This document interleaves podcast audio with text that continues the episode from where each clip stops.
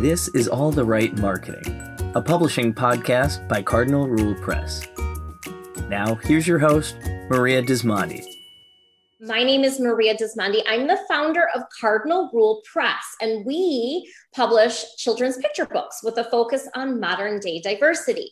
We like to provide helpful resources to our community of writers we've grown over the past years who are interested in writing a book or interested in working with an agent. And this series, which kicks off today with Stephanie, is going to help answer a lot of your questions as we get this inside scoop from agents nationwide beginning in Kansas City.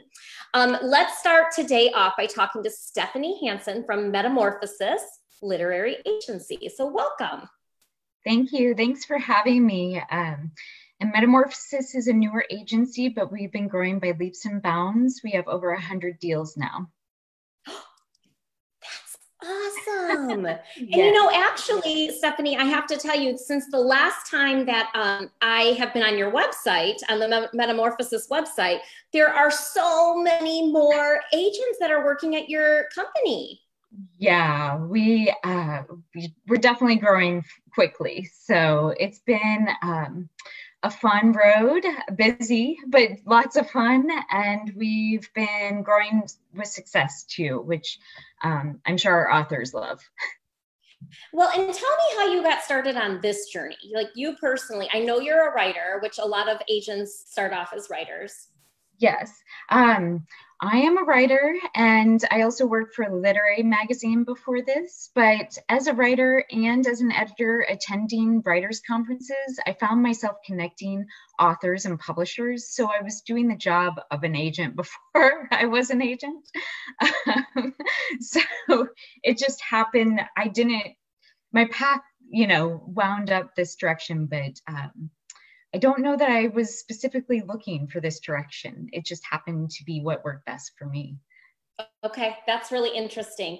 And you know, one of my biggest questions that I have from writers when they're, you know, inquiring about publishing is does a does an agent specifically look for a certain type of author? So when you have, let's say you have 3 manuscripts that come across your desk is there something that and we're not talking about the writing. Like let's say you like every single manuscript in front of you all three of them. But is there something about the author the person that might make you select one manuscript or over the other? There are so many things. Um, but one thing that I've found through experience is I appreciate hard work and anything in an author's bio that can reflect their hard work. Um, if they've worked with smaller presses before and they've met editorial deadlines and they helped market and they were fully behind their book and supporting their publisher, that's awesome and great to see. Another thing I've always looked for and Metamorphosis has looked for is elevating voices that often go unheard. Um, mm-hmm. That can take many shapes and sizes. Um, we originally looked for Midwest states, authors in the Midwest and the flyover states uh, to try to help them gain exposure in New York City. I haven't been able to travel there. I used to travel there almost monthly, but with COVID, uh, I've been doing more of these with editors instead of traveling. Um, I'm also unilaterally deaf, so that's something that um, I want to be represented. I have two legally blind authors, and um, just I want to make sure all voices are heard and that our books reflect the world around us. Oh, I love that. What about in, in terms of an author or writer um, ha- having a platform? Is that something that you look for? Is that enticing for an agent? It is. Um, I can say that I would prefer to find an author or illustrator with a lot of engagement. So if they have dozens or hundreds of people liking and commenting, but maybe they only have a few hundred followers instead of thousands, I'd rather see. I, I it's the engagement is what's important to me when it comes. But yes, I I want a platform. Publishers want a platform. I can speak on behalf of agents when I try to sell authors' books at a conference. every reader wants to meet the author themselves. They don't care about me. they they want to meet the author. and so I need authors to be able to get it. I know a lot of times where, you know, authors can be introverts, but it's really important to market your book and get behind it. Okay. And I kind of jumped forward, but I I mean as far as I wanted to know about the author as a person. I wanted to know about the platform. But the next question I have is kind of going backward. So when you actually find a manuscript, you've you know read the cover letter and you liked what you saw. Do you um, have a call with the author and kind of talk about negotiations and things like that? Is that kind of the next step? Um, we for the representation section, we're not really negotiating at that point. Um, okay. We'll just we'll discuss the negotiation process with publishers and producers. Um, but for me, I do like to have either a phone conversation or some kind of communication discussing the manuscript further because while I like to pick up manuscripts that are pretty much ready to go, we go the authors with me go through an entire editorial process, at least one or two levels before we even shop the manuscript. Um, and then the publisher takes it and they're going to make it even better. So, um, and is that, Stephanie, is that something that happens in house, the editorial process? Yes. Um, I sometimes I work with interns to help them improve. Um, and I often put together a polishing reports, uh, everything, all the changes that can really elevate the manuscript. In my early days, I did outsource a little bit to editors. Um, I have a lot of good editorial contacts, like uh, the Writer's Digest um, head of editorial. Re- she's retired, but she was the head of editorial for I think a couple decades, and now she's on a farm in Ohio, out in the Midwest with me. So um, she can. Is her name Amy? I'm sorry. Is her what is her name? Oh, that's um, Carol Cartano. Okay, I, I, I, knew someone over at Writer's Digest. Um, very cool. So you used to outsource now for the most part because i did see on your website you have two interns um, i think that was what it what it was. And so now you do a lot of in-house. So you've got the author you are editing the, the manuscript then you're going to shop the deal. Now here's the question that i i've never heard the answer to this. What if you're shopping the deal which i'm sure this doesn't happen at your agency because you're amazing I've worked with you before. Um, what happens if you shop the deal for six months and nothing's happening? Because you have relationships with different publishing houses. Do you go back to editing, or is there a certain point where you call it quits and maybe you stop shopping the book? Or tell me about something that's when you hit a roadblock. Well, and that can be subjective, um, especially like during COVID, the communication time length somewhat uh, got longer um, for feedback and editors being able to read manuscripts and get back to you. Um, so that can differ the time length that it might take for um, each round. So we tend to go through a few rounds where we're reaching out to major houses. Um, we also like mid-size houses that pay advances um, and have a good, a well-established support system for authors. Um, but if we're getting feedback that repeats, if editors are responding uh, with rejections where there's something, we can tell there's something not quite working with the manuscript, we will go back to editorial if that happened. And that happens. I mean, I wish I had a crystal ball and never made any mistakes, but we might miss something. Yeah.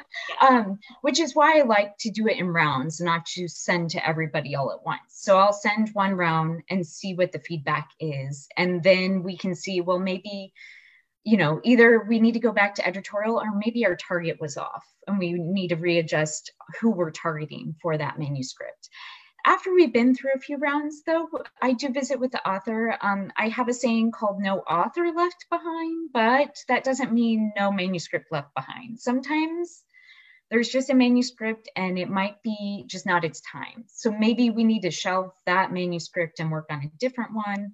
Or, um, as I mentioned before, you know, we're a newer agency and just like we're growing, we want to support authors who are growing, and not every author is going to start with a major house. Some authors, mm-hmm. I mean, a, a, local author and illustrator who began, I think he began making $50 a project, you know, something really small.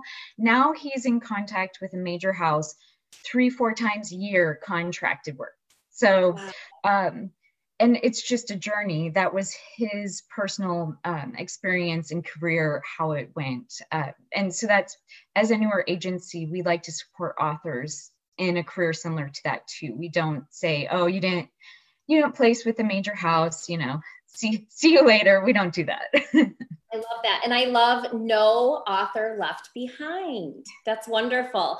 So you when you are signing an author it may not be for one book. It might be for multiple books. Is that um, determined upon signing or is that something that kind of is discussed as you start hearing feedback from different editors and you may have to leave a manuscript behind? At that point you might say let's try another manuscript Yes, we represent multiple manuscripts per author. Um, it solely depends on what they send us and what we accept. Okay. And we also have authors who have different type of intellectual property, and we don't tap into that unless they ask us. We have actors and singers as clients, and I can't remember. I can't represent songs. You know, I'm not. That's not my uh, specialty. So. Okay. Um, but we do we have been stepping outside the box a little bit. I just closed a 26 title deal with a gaming app on behalf of a publishing house. So yeah. Congratulations. That sounds yeah. awesome. We step outside the world of books but i'm i'm not to singing yet and i won't sing because oh my no you don't want me to That's awesome. And especially during this time since March, a lot of companies are pivoting and doing multiple things. So I think that's it's wise to step outside of the box. Yeah, awesome. I think as you know our world progresses and uh, i mean covid's going to change so much we're doing zoom calls instead of live um, events and things like that i think people are drawn more to shows and animation and iconographic videos and tons of things like that very cool. Well, this has been wonderful. I don't want to take up too much of your time. Um, I do have one last question, if that's okay. Okay. So, if we, um, you told me that you're out of your agency, you are representing about 100 clients right now, right? so, do you um, do you have in-house co-agents? So, working with foreign rights, you did say film, or um, you did say music and gaming, I think, is one. But other types of sub rights, like uh, foreign rights, would you have a specific agent for that? Yeah, um, for different territories, we have certain co agents, um, not covering all territories. There's quite a few in the world, oh, but oh, very cool. So it's by yeah. Territory. So like we'll have uh, Zoom for the Frankfurt Fair, which luckily, you know, I I can't travel there, but it's it has switched to online um, due to COVID. Uh, but I'll have some video chats with my co-agent in Paris to go over the catalog before she attends the um, the book fair too. That way, uh, different foreign publishers can see our list. We also work with film agents, um, and no no song yet, but um, but yeah, I I cover for Gaming App. I also cover for audio rights. And with the foreign co-agents, another bonus about that is like in Poland, being um, familiar with the tax laws in Poland and what legal documents they need in the business world. I'm not familiar with every country's laws. I that I'm not that good. So I love having co-agents that are familiar with the specific laws and um, regulations in each country. That's really neat. And I don't I don't think I ever really understood agents having those special relationships. I know as a publisher we have special relationships and we have a foreign rights agent who personally I just love the fact that she can help like communicate between myself and the client, like being a middleman because there's so many different countries and there are language barriers and um, even coming through with translation there's language barriers so that's really helpful to know um, and when is the Frankfurt? That's is that coming up soon? It's later this month. Oh I my goodness. I forget the exact date off the top of my head, but yeah. it's later this month. it would never be a possibility right now for me to go, uh, c- clearly, but I'm going to have to look into it because it's going to be online. That is amazing. Yeah, yeah. And being able to travel to Europe to the different book fairs would be a blast. So someday, someday you should go. yeah, yeah. Well, thank you so much, Stephanie. This has been wonderful. We are so grateful for your time and thank you for sharing your expertise with us and providing hope to writers out there who needed to hear your words today that there are agents out there who are seeking voices, unheard voices. They want to help elevate voices. And like she said, no author left behind. I thought that was amazing. Thank you, Stephanie. Thank you. All right. Have a great day. Cardinal Rule Press offers a variety of support to authors, booksellers, librarians, and families. Find out more at cardinalrulepress.com.